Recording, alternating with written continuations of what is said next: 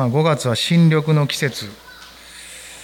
山を見ても木々を見ても緑が深いですよね。あなんかええなあと季節ごとの味わいがやっぱり作られた世界にはあるなあと実感させられますが。まあ私たちもイエス様の命でこの時期は復活の主をお祝いしながら進んでますのでますますその命にみなぎるのかなと思いますね。今年はなんかこうイースターを迎えていくにあたって十字架を思いながらその葬りと復活とずっと見ながらですね大体ここらぐらいで終わってあとペンテコステが来た時ぐらいに精霊のあの記事を読みながらってなるんですけどもうちょっと続けたいなと思いになってこの復活後の事柄についても続けて聖書から見ていきたいなとちょっと思わされました。使徒の働きのですね一章の3節。まあ、中心の御言葉だけ前に出ますので、後のちょっと御言葉は前には挙げてないんですけど、使徒の働き一章の3節ここをですね、皆さん一緒に読みましょう。使徒の働き1の3です。イエスは苦しみを受けた後、数多くの確かな証拠を持って、ご自分が生きていることを使徒たちに示された。40日にわたって彼らに現れ、神の国のことを語られた。ま、イエス様復活された後40日、まあ、一旦イエス様天に昇って栄光を受けられましたがその後40日は弟子たちに特別にある意味でこう復活の体を持って表されたんですよね、まあ、復活の朝まず女性たちマグダラのマリアをはじめいろんな人たちにですね現れていきます空っぽの墓を見ながらよみがえられたイエス様に会って「おはよう」と呼びかけられた人たちもいましたよね。そういう中で彼女たちが伝えまた伝え聞いた人たちがなかなか信じられないところにイエス様が現れ、ね、こう壁をすり抜けてこられたとありますから復活の体っておもろいなと思いませんか？私たちもいずれ同じ栄光の体をいただくとなってますからちょっとそんなことを想像するとワクワクしませんか？まその頃にはもう天に行ってるからですねこう地上でこうすり抜けたりってないんかもしれないですけどああ面白いなって。誰もがそんなんなんかちょっとこう想像したことあるんじゃないですか。すり抜けれたらええなドラえもんもありますよあの通り抜けフープと書いてあの穴開けてぶっと通り抜けていくやつですね。いろいろありますよね。そういう体いただくんですよね。まあそれはさておきそのイエス様がまだ信じきれていない弟子たちが集まっているところに現れてそして彼らも少しずつ信じていくんですね。トマスもその来た最初来た時にいなかったけど疑いを持っていやイエス様の手のあの穴釘のとこに指入れて脇腹刺されたんやったらそこに手入れてみんと信じえへんってこうグロテスクなそんなんする方が勇気がいるなと思いますけど彼はそう言いますよね。でもそのトマスのリクエストに応えていくんですねイエス様。さあ手を入れてみなさい。あなたの腕入れてみなさい。でも見ずに信じる者は幸いだと言ったんですね。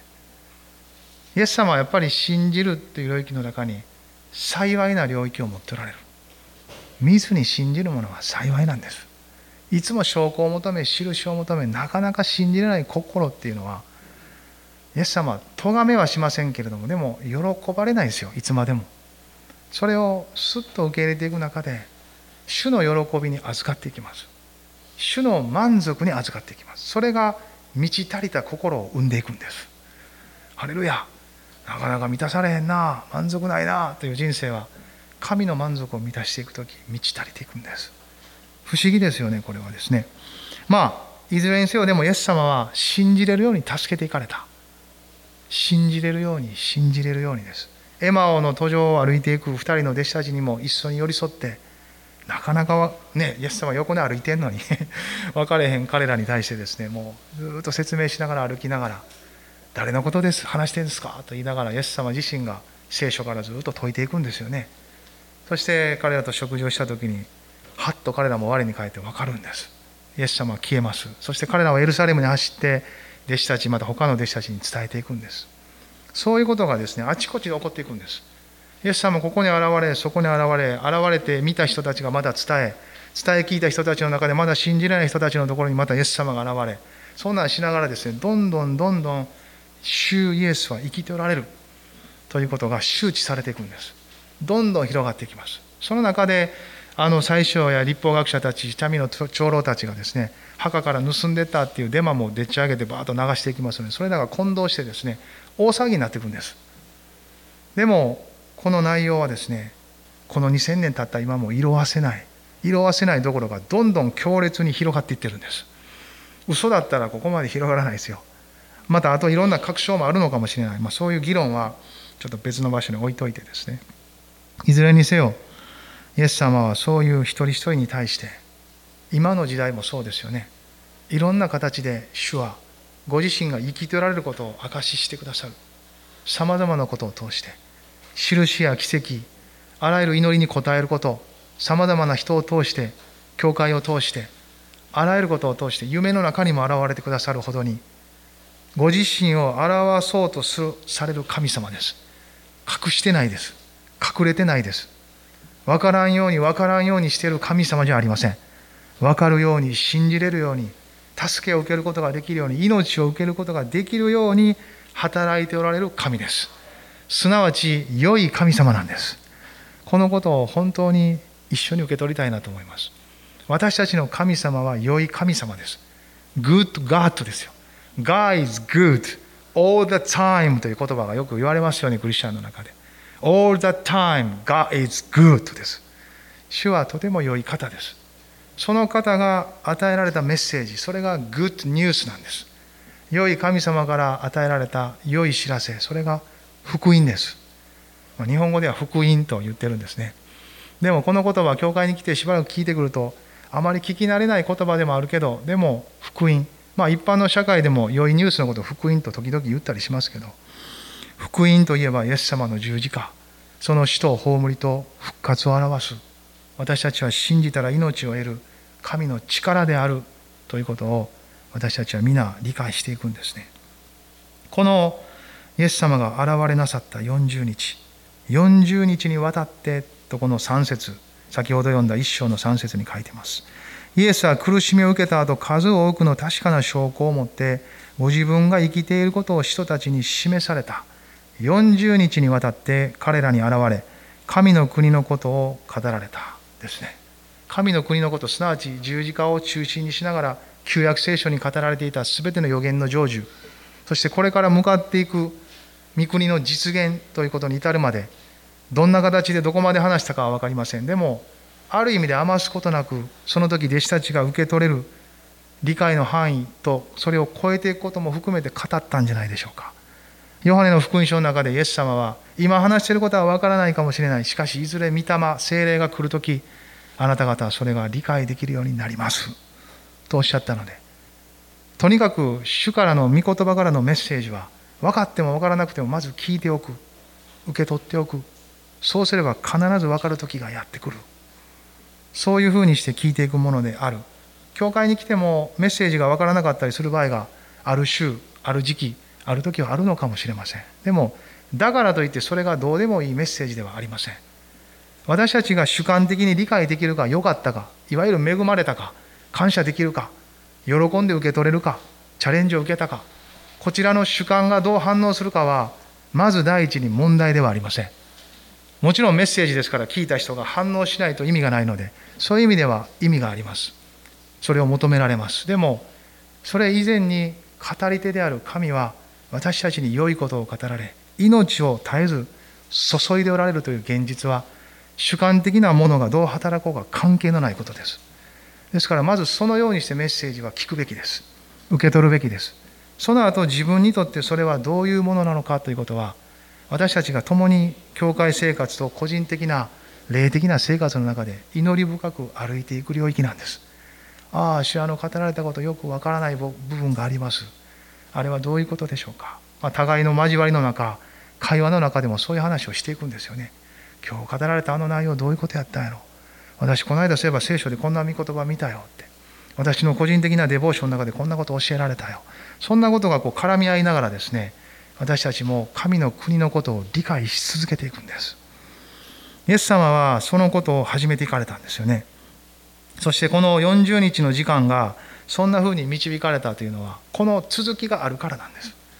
イエス様が御業を成し遂げあと天に帰ってあとはもう一回来るまでこの世の中は適当に歩いていくということではなく主はその成し遂げられた技をもって続くご自身の計画父なる神の意志と計画に基づいた内容を持っておられるんですね。ですからこの40日間を大切に扱われた。なぜなら中心的なあの時代の人たちの中心的な人がイエス様の復活を知りその後に続くことを受け取るということは今日2000年続いたこの福音宣教の道になっていくからです。2000年この出来事がずっと続いてるんです。このところから始まった出来事がこの2000年以上にもわたって続けられてるんです。その終わりはイエス様がもう一回来る時まで続くんです。ですから今から読む私たちが一つ一つの事柄はこの時代の人たちだけじゃなくて今を生きる私たちに語られていることなんだということをですねしっかりと受け取りたいなと思うんですね。4つの福音書の中にはですねイエス様がこの最後の時に語られた内容が一つずついくつか記されていってるんです。その内容を追いかけながらですね見ていきたいなと思います。一つはヨハネの福音書の20章21節から23節のところです。ヨハネの福音書の20章21節から23節。大体今日はあの4つの福音書の終わりの方だけ見ます。マタイ、マルコ、ルカ、ヨハネ。新約聖書の最初の4つです。それが福音書です。イエス様が地上に来られた。その出来事が記されている福音書。その大体終わりの方を見ていこうかなと思いますのでヨハネの福音書の20章21から23聞いておいてくださっても結構です。でも力のある人たちは開きましょう。そして一緒に読んでください。イエスは再び彼らに言われた。平安があなた方にあるように。父が私を使わされたように私もあなた方を使わします。こう言ってから彼らに息を吹きかけて言われた。精霊を受けなさい。あなた方が誰かの罪を許すならその人の罪は許されます。許さずに残すならそのまま残ります。このイエス様が後に続く時間の中でははっきりと目的を持ってられた。それは弟子たちを使わす。何のために？主がなされた全ての出来事を伝えるためです。十字架の死と葬りと復活を通して成し遂げられた神の救いの御業を告げ知らせるためです。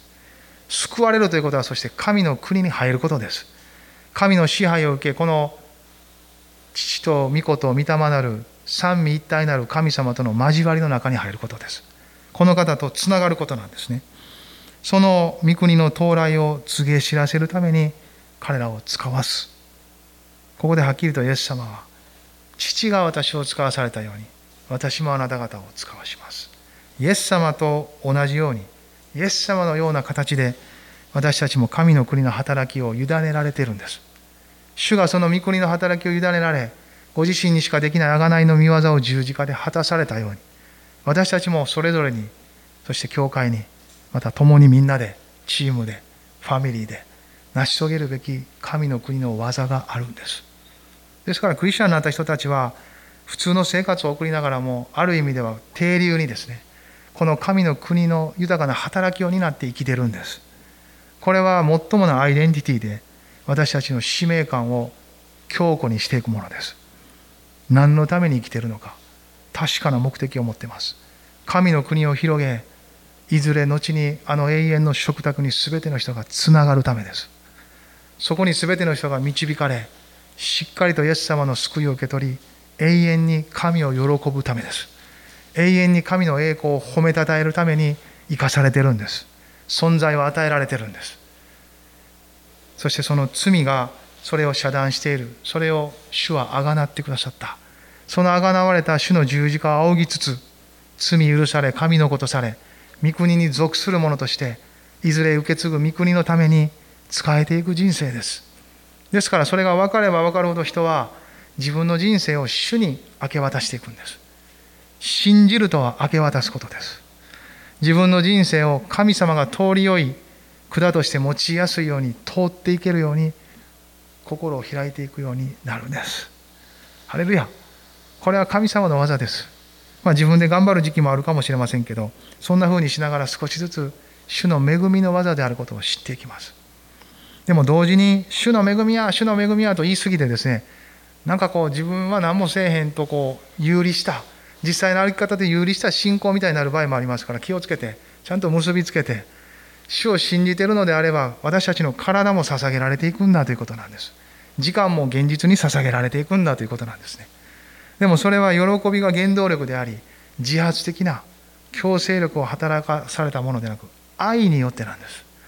愛が育まれていくんです。愛とは強制されたら時点で愛でなくなります。しかし芽生えそれは成長し結実となるものです。愛は実として描かれています。最初からないんです。種はありますが。ですからクリスチャン生活の最初からむちゃくちゃ神様を愛しても全部愛しきったという人なんていないんです。最初は愛された。愛されてる。そこからまず疑いながらも信じていくんです。愛されとんやな。やっぱ愛されてんやな。やっぱめちゃくちゃ愛されてるやんか。とかなんなん。変わっていくじゃないですか。でも同時に今度はその愛してくださってるお方を愛する愛も並行してか順番はもうあるかないか分かりませんが育っていくんです。そしてああ私も主を愛します。というものの中で導かれていきます。いずれにせよ彼らを使わすため23節ではあなた方が罪を許すなら許され許さないなら許されない。許しても許さんでもええっていうことを言っているのでなくこの罪の許しの権威というものを彼らに与えられたということです。委ねられている。だからクリスチャンはすごい特権と権威を委ねられてるんです。ですからちゃんと使わないといけないんです。ある意味で。もちろん罪を許す力があるのは神様だけです。でも主の皆によって福音を述べ伝えることを通して罪の許しを宣言していくんです。ハレルヤ。私の采配によって許すとかではないです。神様の采配により御言葉が語るところに従ってあなたはイエス様を信じるならば罪が許されますとはっきりと宣言することができる。そしてその告白に至ることができるように導き助けていく。そういう権威を与えてるんです。ハレルヤ。それを知ってるんだからいつまでも閉じ込めておく必要なんかないですよね周りの人たちを。閉じ込められたままおったかんでってことです。皆さん横井洞窟ってご存知ですか？よく聞く話だと思います。あのグアム島に28年間隠れていた方です。横井正一さん。1972年だったか。あの地域でですね畑の作物が盗まれたり家畜がなんか奪われたりする事件が割と頻発するんですね。ですからあのああそこの洞窟にどうやら怪物がおるって噂になるそうです。でもよくよく調べてみると横井さんやったんです。彼は日本軍が敗戦して立ち去った後も分からずに孤軍奮闘28年間も洞窟の中で戦ってたんです。でもその敗戦を聞いて帰国していきますよね。罪にとらわれたままってそういうことです。すでにキリストが十字架でその戦いを終わらせられたのにいつまでもそれを自分で償い自分で処理し自分で背負って生きていくべきやと決めつけて生きていっているようなものです。真理を知らない真実を知らない。霊的な事実に生きることがなかったらそうなります。罪から来る報酬が死である死から来る恐れ悪魔に捉えられ恐れの中にも閉じ込められます。いつまでも私はこの恐れの中で生きていくべき存在なんだとアイデンティティも変になります。穴の中にずっとおったら大体卑屈になります。でも主は解放してくださるんです。無理やりに出てこいということでもなく私が全て背負ったからになったからもう大丈夫出ておいでと。画家の歌にもありますやんか。さあ立って出ておいで。季節は変わり歌の季節がやってきたから。いつまでも主を知らない人のように主を知らないかのようにまるで自分だけで生きていくかのように踏ん張って頑張ってそれだけで生きていくことをやめなさい。さあ出てきなさい。この命の領域に踏み出しなさい。さあ立って歩きなさい。そのような宣言が聞こえてくるようですが同時にその宣言をもたらすのが私たちなんです。すでに救われた人はその喜びを知ってるんです。その命に預かってるんです。預かった分だけで結構ですから分かち合うべきなんです。いや預かった分だけというと語弊がある。預かっている内容を知った分だけ。預かった内容は豊かなものです。天の御国を引き継いでるんですから。すでに霊的祝福は十分なんですから。それを受け取ったものとして十分なものなんですがそれを知った分だけ分かっちゃっていくんです。一人では抱えきれないものです。この豊かな恵みはですね。いずれにせよ主はこの時彼らを使わすとおっしゃられ確かな目的を語られている。復活されたイエス様が語ったことです。この先を続いていく時間があることを主ははっきりと示され彼らがどこを生きていくべきかを確かなものとしてくださっています。まあそのためにはペテロなんかは回復が必要でしたよね。この後ヨハネの21章ではガリラエ湖でまだ彼らはイエス様に会うんです。そしてまた食卓を囲みあの大量の奇跡が前にあったようにですねルカの5章に記されています。同じ出来事が起こって彼らはイエス様やと分かるんです。そしてもう誰も尋ねなかったとあります。沈黙の食卓が喜びながらも沈黙の食卓が続く中イエス様はペテロにですねあなたは私は愛するか？と聞くんです。ペテロは3回イエス様を裏切ってますから十字架かかる前握り拳締めて絶対ついていきます他の者たちが退いても私は最後まで行きます！と言ってたペテロはですねもろくも崩れていくんですね。3回とも知らんって言うんですよ。しかも女性から尋ねられて力のないある意味で。もう喧嘩したら勝てるような人に言われただけで恐れが彼を襲うんですよ。彼は。そしてもう彼はもろくも崩れていくんです。でもそのペテロを癒すかのようにですね主は3回聞くんです。同じこと。あなたは私は愛するかって。愛します。あなたがご存知です。あなたは私は愛するか。主はあなたがご存知です。3回目聞くんですね。あなたは私は愛するか。主よもうあなたがご存知だと言ってるじゃないですか。と私はこの通りのものです。3回裏切ったんですとまでは言わないけどそのことは2人の周知のことです。ですからもう勘弁してください。と言わんばかりですよね。でもこのように主に問いかけられるほどに神に近づく人は幸いですよ。神様に近づいたら必ず人はつまずくし傷つきます。なぜなら人間の理想と力は及ばないからです。傷つくこともつまずくこともしてない人はそれほど近づいてないのかもしれません。主にまともに近づいていったら自分のもろくも人間性の儚さに気づかされていきます。必ず挫折します。理想は砕かれ自分の思ってたような道じゃないな。ああもっとバラ色でハッピーで全部うまくいくんかなと思ってたって。苦しいとこなんか通らへんし関係ないと思ってたって。でもはっきり聖書は記してますよね。主に近づけば近づくほどその深みにあって愛が育まれていく道筋は忍耐の伴うものでありそれがでも通る中でどんどん生み出されていくような内容ですと書いてます。ですからそういうとこを通っていくんですよね。自分の思いもよらないような家族での出来事職場での出来事人生の変化自分の体調健康のこと経済のことさまざまな出来事の中を通っていきます。そのたんびに問われます。あなたはそれでも主を信じるのかって。これは主がしていることかどうか。どうするんだ？悪魔も問いかけてくるでしょ。お前がどんだけ神様を信じたところでせいぜいお前の人生ってこんなんじゃないかって。お前の信じてる神は何にもお前を助けてないじゃないかって。お前がそんなに卑屈になり失望し時には財産も失いそんなふうになっているのを見て見ぬふりをしてるじゃないかって。お前の神は本当に良い神なのかって。時には教会もうまくいってないじゃないかという時があるかもしれません。クリスチャン生活もままならないじゃないかって。全然成長してないじゃないか。そんな疑いを抱かすような戦いはやってきます。信じる人は戦いを経験します。必ず経験します。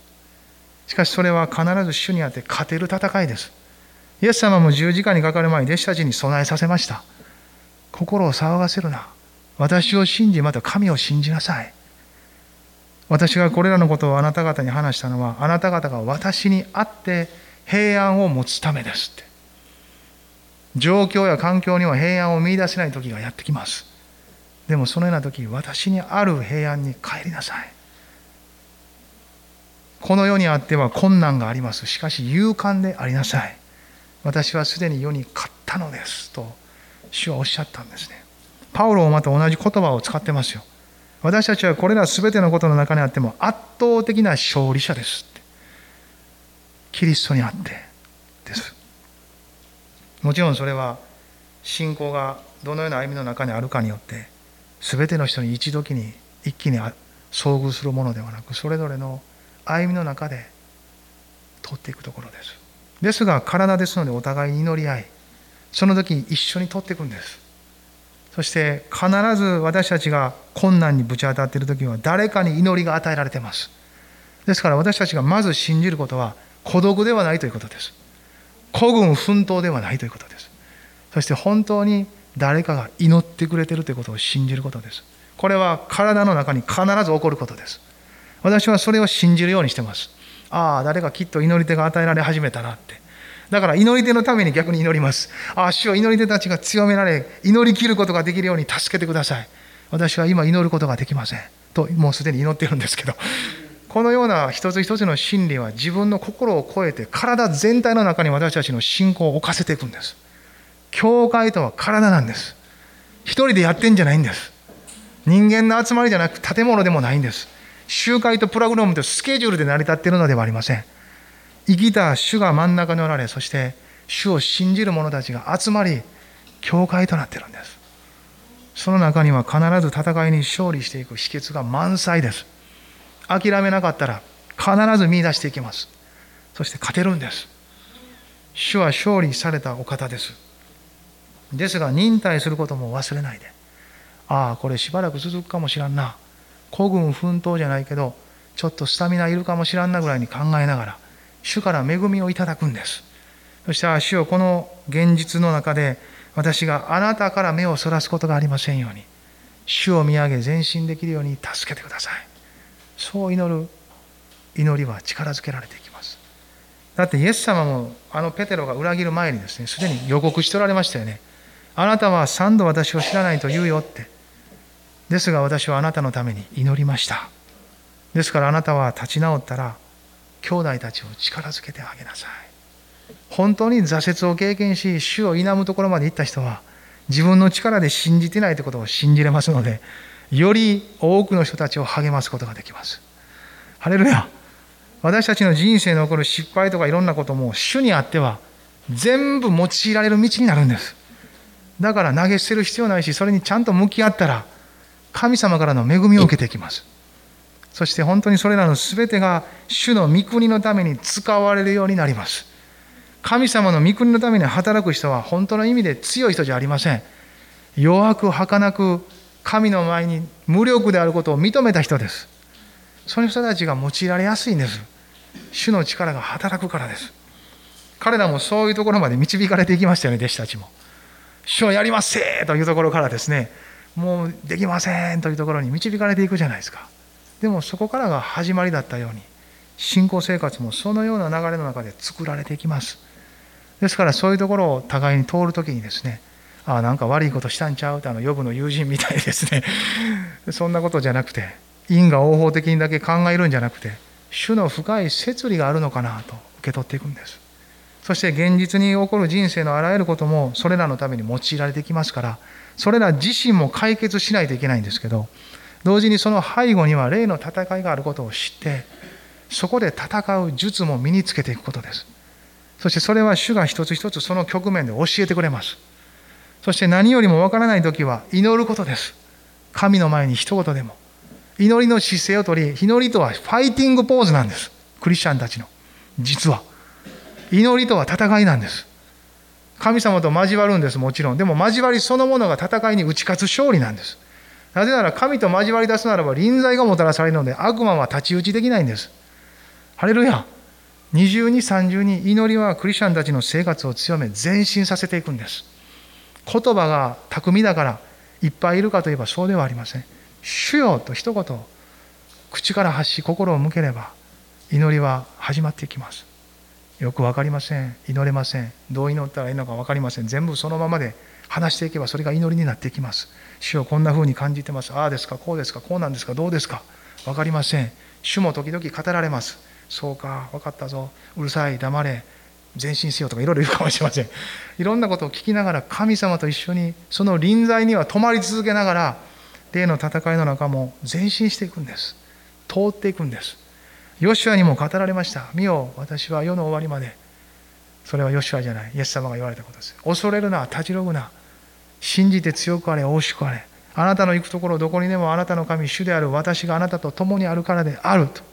その約束を持ってカナンの地に行くように命じました。いつも主は共にいてくださり、私たちに勝利を与えてくださる。この使わされる主は、そういう方ですよね。マルコの16章の15節その使わされる範囲についても、イエス様は語られました。福音をもたらし罪の許しを中心にした神の国の現実をもたらしていく福音をどこまでもたらしていくんかということですよね16章の15節マルコ16の15節ですこれ一緒に皆さん読みましょうか。それからイエスは彼らに言われた全世界に出て行きすべての作られたものに福音を述べ伝えなさい。全世界です。その範囲は。ええー、ってとうもないなって。ある人はなんか心がかきたてられるんじゃないですか。ああ全世界かって世界中が与えられてるんやと思ったら心かきたてられますよね。ある人は重りになるかもしれませんね。うわそんなとこまで行かれんで英語も喋られへんしそんな苦手やしあの好き嫌いも多いしとかですね。いろいろ考えるかもしれませんけど。あまり関係のないことやと思います。でもいずれにしても全世界なんです。第一印象がどうであれとにかく神様は全世界って言ってるんです。クリスチャンになった人たち全員ですよ。特別な人じゃないです。宣教師になるように召されてた人まあ仮に召されてたかもしらんけど別にその人だけのことじゃないです。みんなに全世界って言ってるんです。作られた全ての世界は全てクリスチャンたちみんなで共有するもんです。そしてその中に福音を満たしていくんです。マタイの福音書にも書いてますね。こっちも見ときましょうか。マタイの28章。これもマタイの最後の章ですけどマタイの28章の18から20まで読みましょうか。マタイ28、18から20まで。ここも一緒にどうぞ読んでください。イエスは近づいてきて彼らにこう言われた。私には天においても地においても全ての権威が与えられています。ですからあなた方は行ってあらゆる国の人々を弟子としなさい。父子精霊の名において彼らにバプテスマを授け私があなた方に命じておいたすべてのことを守るように教えなさい。見よ私は世の終わりまでいつもあなた方と共にいます。アメン。天においても地においても一切の権威が与えられている。先ほどのヨハネの福音書もそうですが、罪を許す権威、ありとあらゆるこの御国に通じる権威はキリストにあります。父から委ねられている。そのキリストにある権威が主を信じた者たちもキリストにあってそこに持つことができるんです。その権威とともに生きなさいと使わされてるんです。どこにあらゆる国の人々です。ここも全世界と同じような範囲ですよね。あらゆる国の人々。日本もそうです。お隣の韓国北朝鮮中国台湾東アジアもそうです。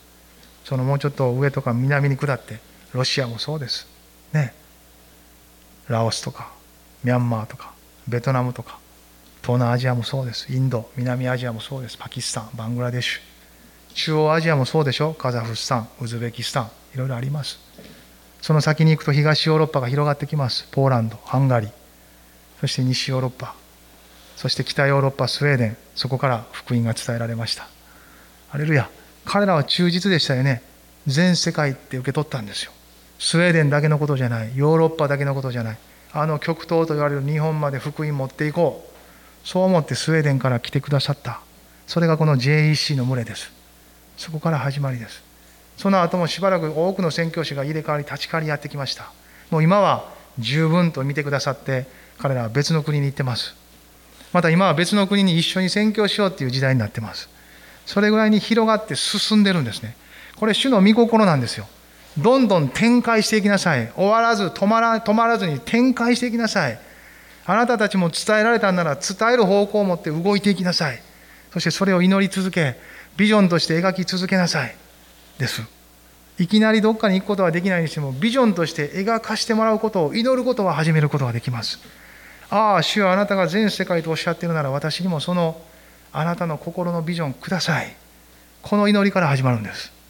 あなたが言われている通りの心を私にください。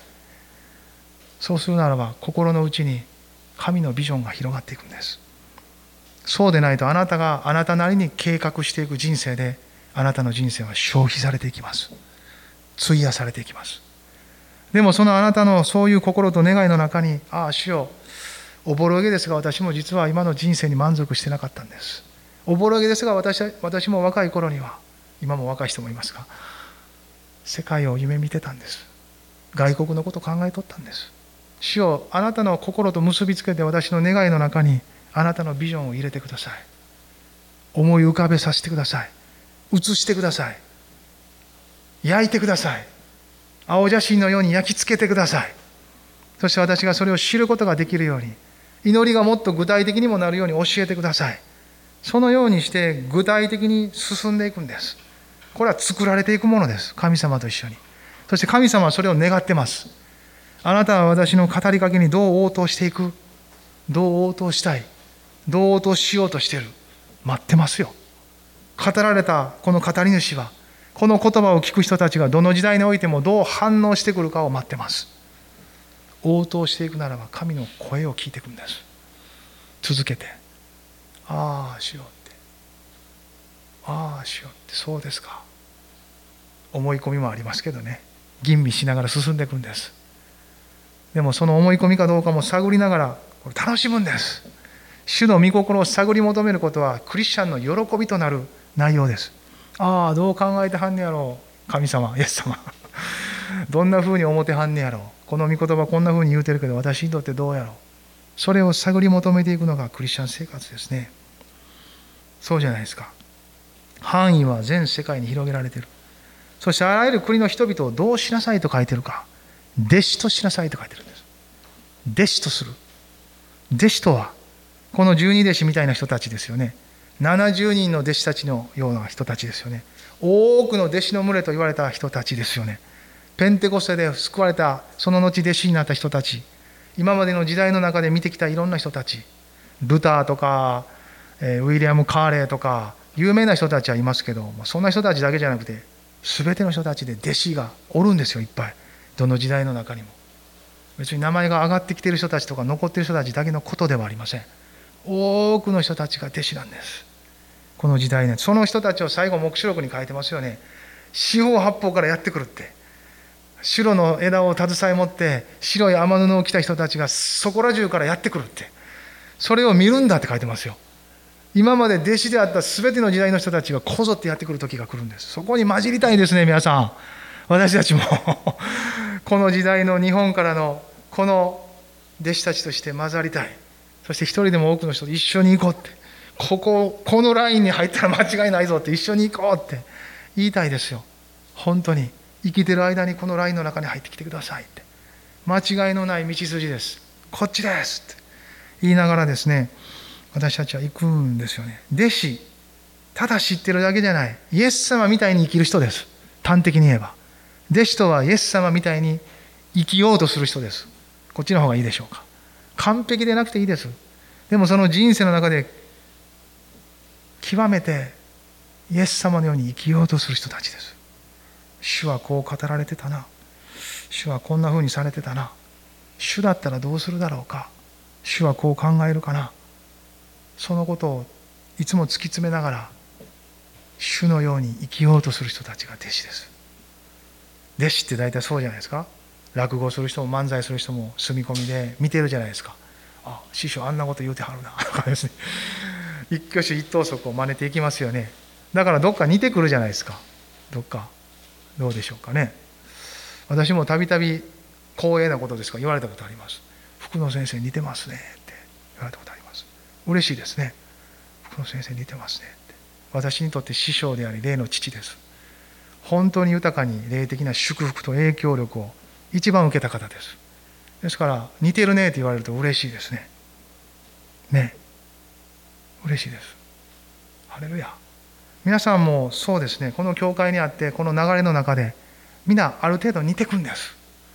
なんかどっか影響を受けるので影響を拒まない限り影響を受けていくんです。素直な心は影響をどんどん受けてきます。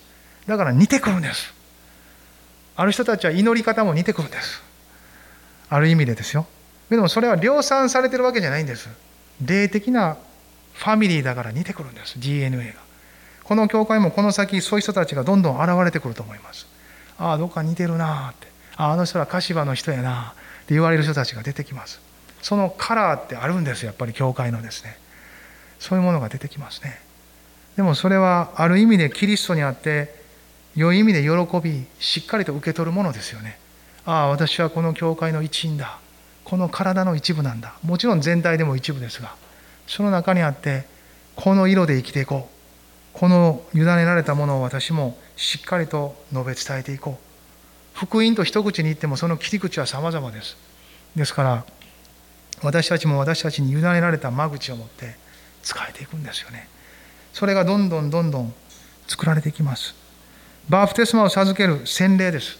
父と子と精霊の皆によるとはその三位一体なる神の交わりの中に入ることです。文字通りバプタイズとは浸されることですから。儀式だけのことにとどまらず霊的にその父と子と御霊の三つなる神の間の中に入っていくんです。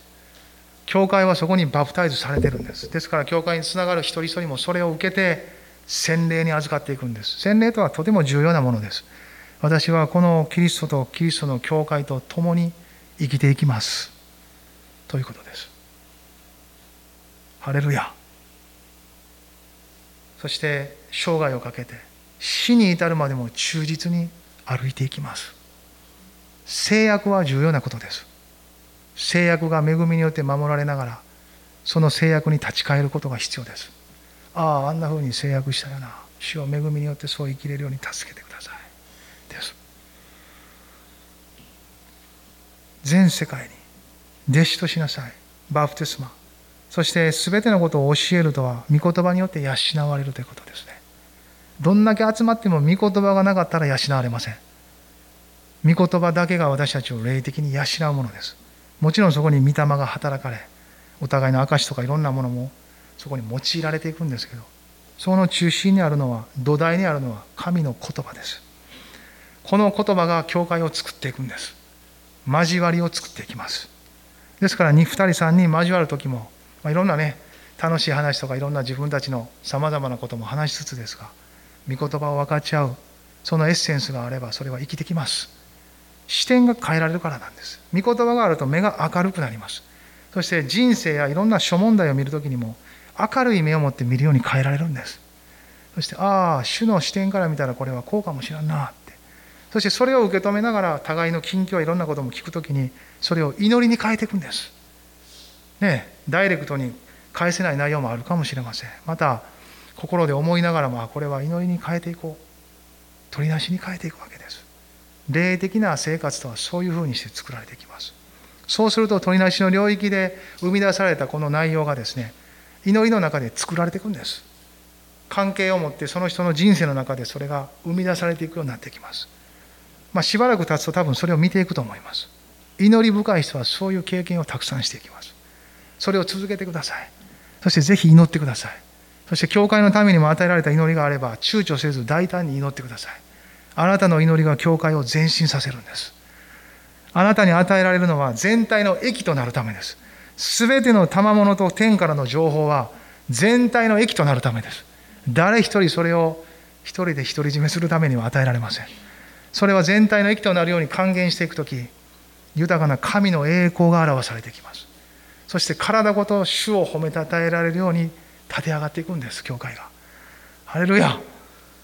見たいじゃないですか。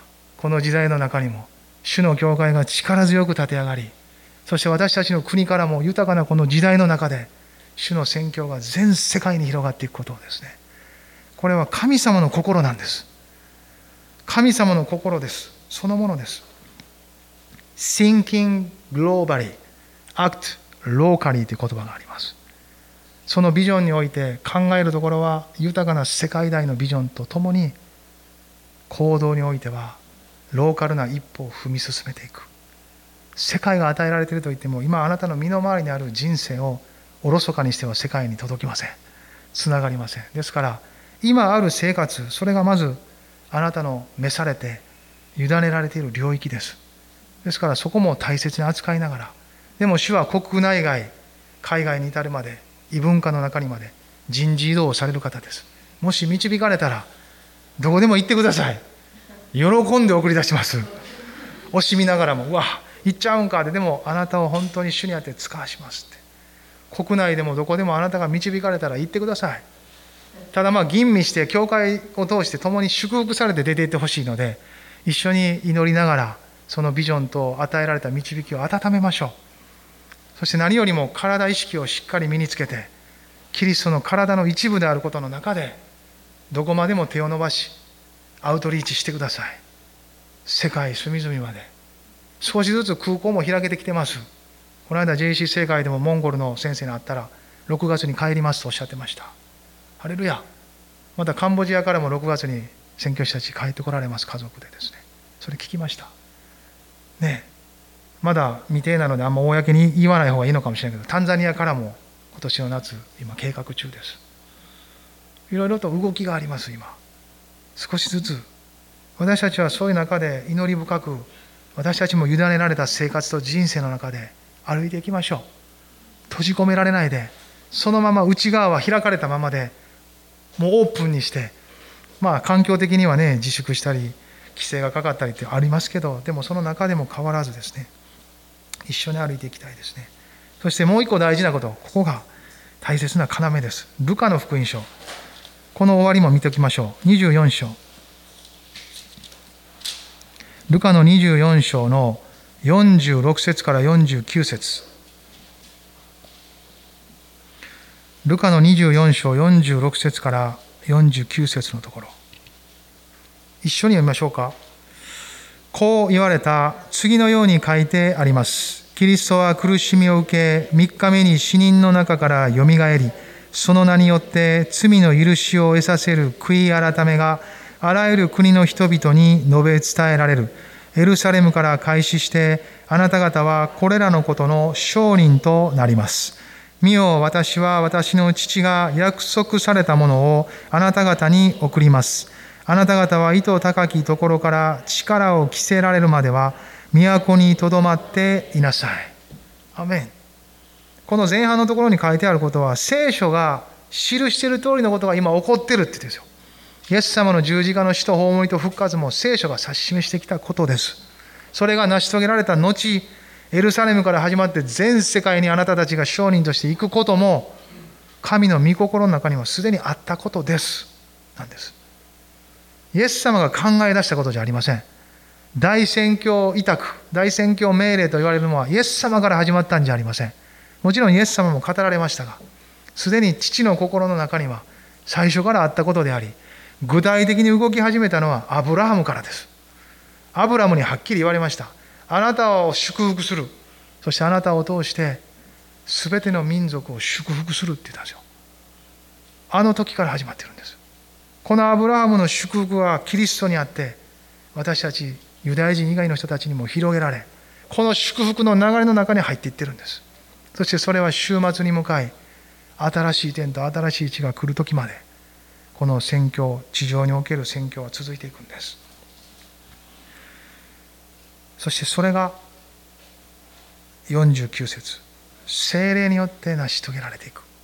ここが大事なとこじゃないですか。今までの内容を聞いて圧倒される人もおれば喜んで燃やされる人もおったり様々かもしれません。よし今日帰ったら早速祈ってアフリカ行くぞとかですね なる人がおるんかどうかもうそんな人おるいますよね時々ね。もうすぐ燃やされて。でもいろんなことがあるんですけどここで重要なことは精霊によってということですよ。精霊によってなんです。私たちの思惑や計画もいつまでもあります。ね。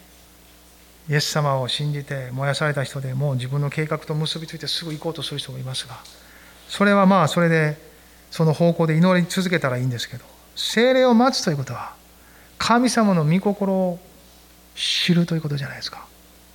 御霊が与える動機づけによってかつ御霊の推進する力によってなされていくんです。すなわちパウロが語ったように御霊の人とされていくんです。それがこの宣教の動力なんです。ハレルヤ。数集めたらできるってもんでもないんです。余計ややこしになります。ハレルヤ。御霊のことがわからないからです。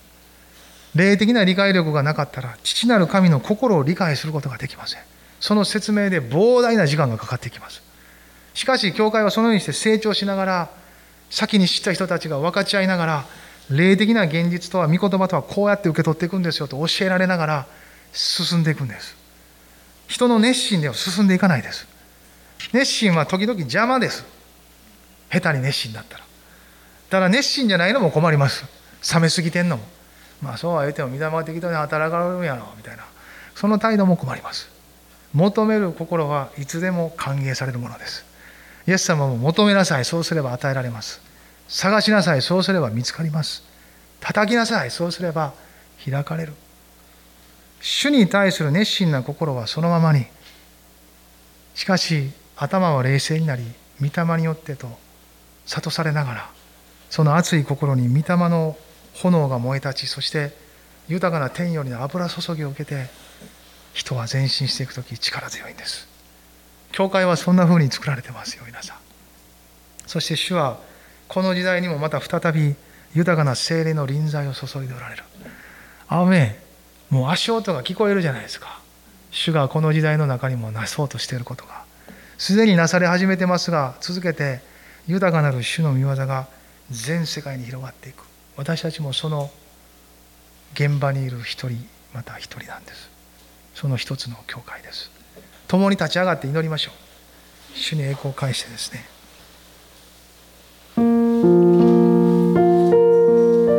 今一緒に祈りましょう。あなたの祈りどういう祈りになってますか？今日御言葉を聞き照らされたあなたの心は何を祈りたい？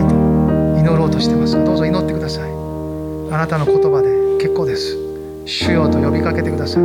イエス様と言ってもいいでしょう。天皇お父様神様同じ方を指してます。しかしこの主がここにおられ聞いてくださることを信じて祈りましょう。ハレルヤ主は祈りを聞かれる方。どうぞどんどん祈ってください。あなたの祈りを祈ってください。言葉に出してください。心を明らかにしてください。主の前に。ハレルヤハレルヤ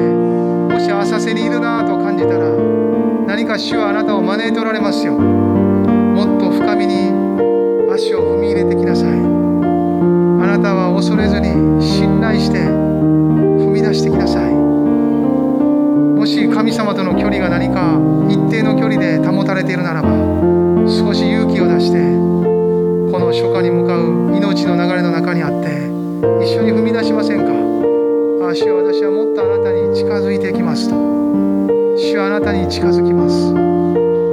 神に近づきなさい。そうすれば神もあなた方に近づいてくださるとあります。主は待っておられるんです。あなたが続けて近づいてくること。ハレルヤ。ハレルヤ。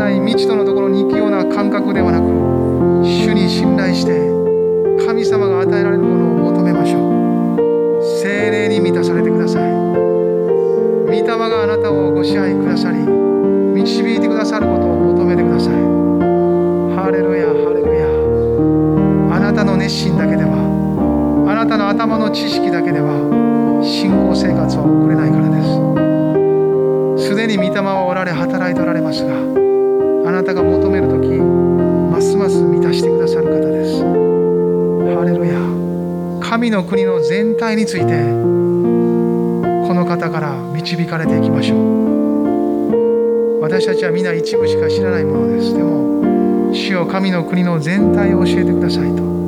イエス様はそう語りまたパウロも神の国の全体について語りましたと言いました。彼らは知ってたんです。ハレルヤ。もちろん人間には限界があります。でもそれを求める人たちには主はそのことを教えてくださるんです。神の国の全体を求めましょう。主が計画されている全体を求めましょう。神が意志として働かされその御心の内にあることを教えてくださいと求め続けましょう。ハレルヤ。尽きることのないこの神様の泉。命の流れ。そこから退くことがないように。むしろますます入っていきこの流れに浸されていくように。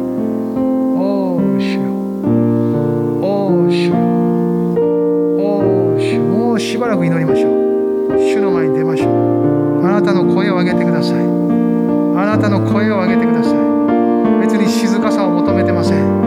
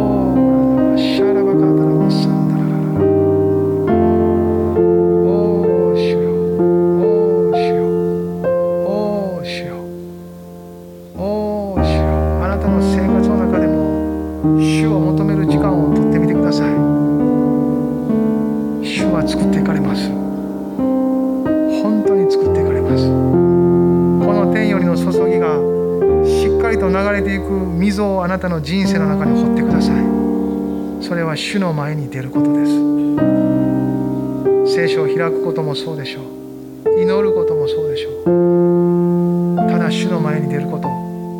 その時間が作っていきます。これは生活と人生の掘られた溝となり天よりの注ぎがしっかりと流れていく川のように作られていきます。主がそれをもちろん御霊によって動機つけてあなたに作らせてくださいますがあなたもそれに応じて時間を取り心を捧げていくんです。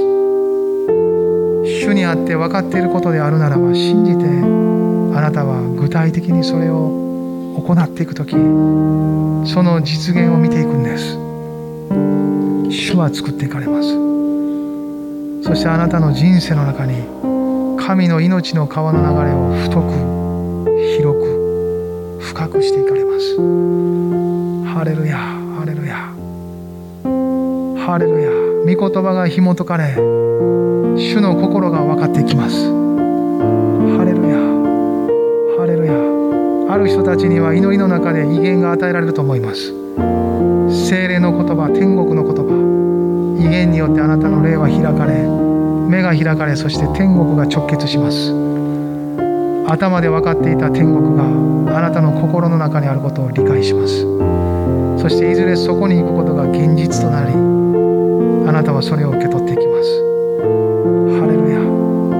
は求める者にどうして精霊をくださらないことがありましょうか？ハレルヤ。ハレルヤ。ハレルヤ。おお主よ。おお主よあなたを褒めたたえます。続けて作ってください。続けて作ってください。私たちはあなたの栄光を見たいのです。主はあなたの栄光を拝します。ハレルヤ。栄光の主よ。あなたをあがめます。レルヤ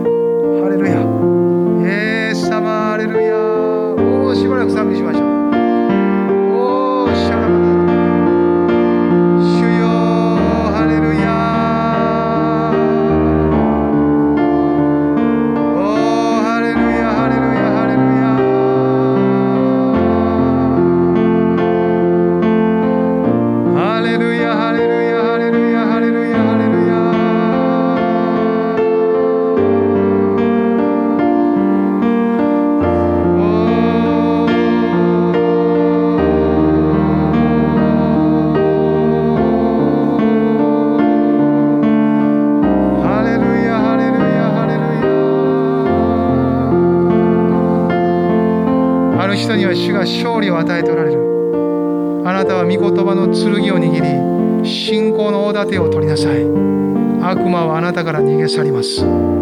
しっかりと立ち向かうならば主の皆によって悪魔はあなたから立ち去ります。生活の現状を縛っているあらゆる状況が紐解かれてきます。鎖は打ち破られそして豊かな命が流れ出します。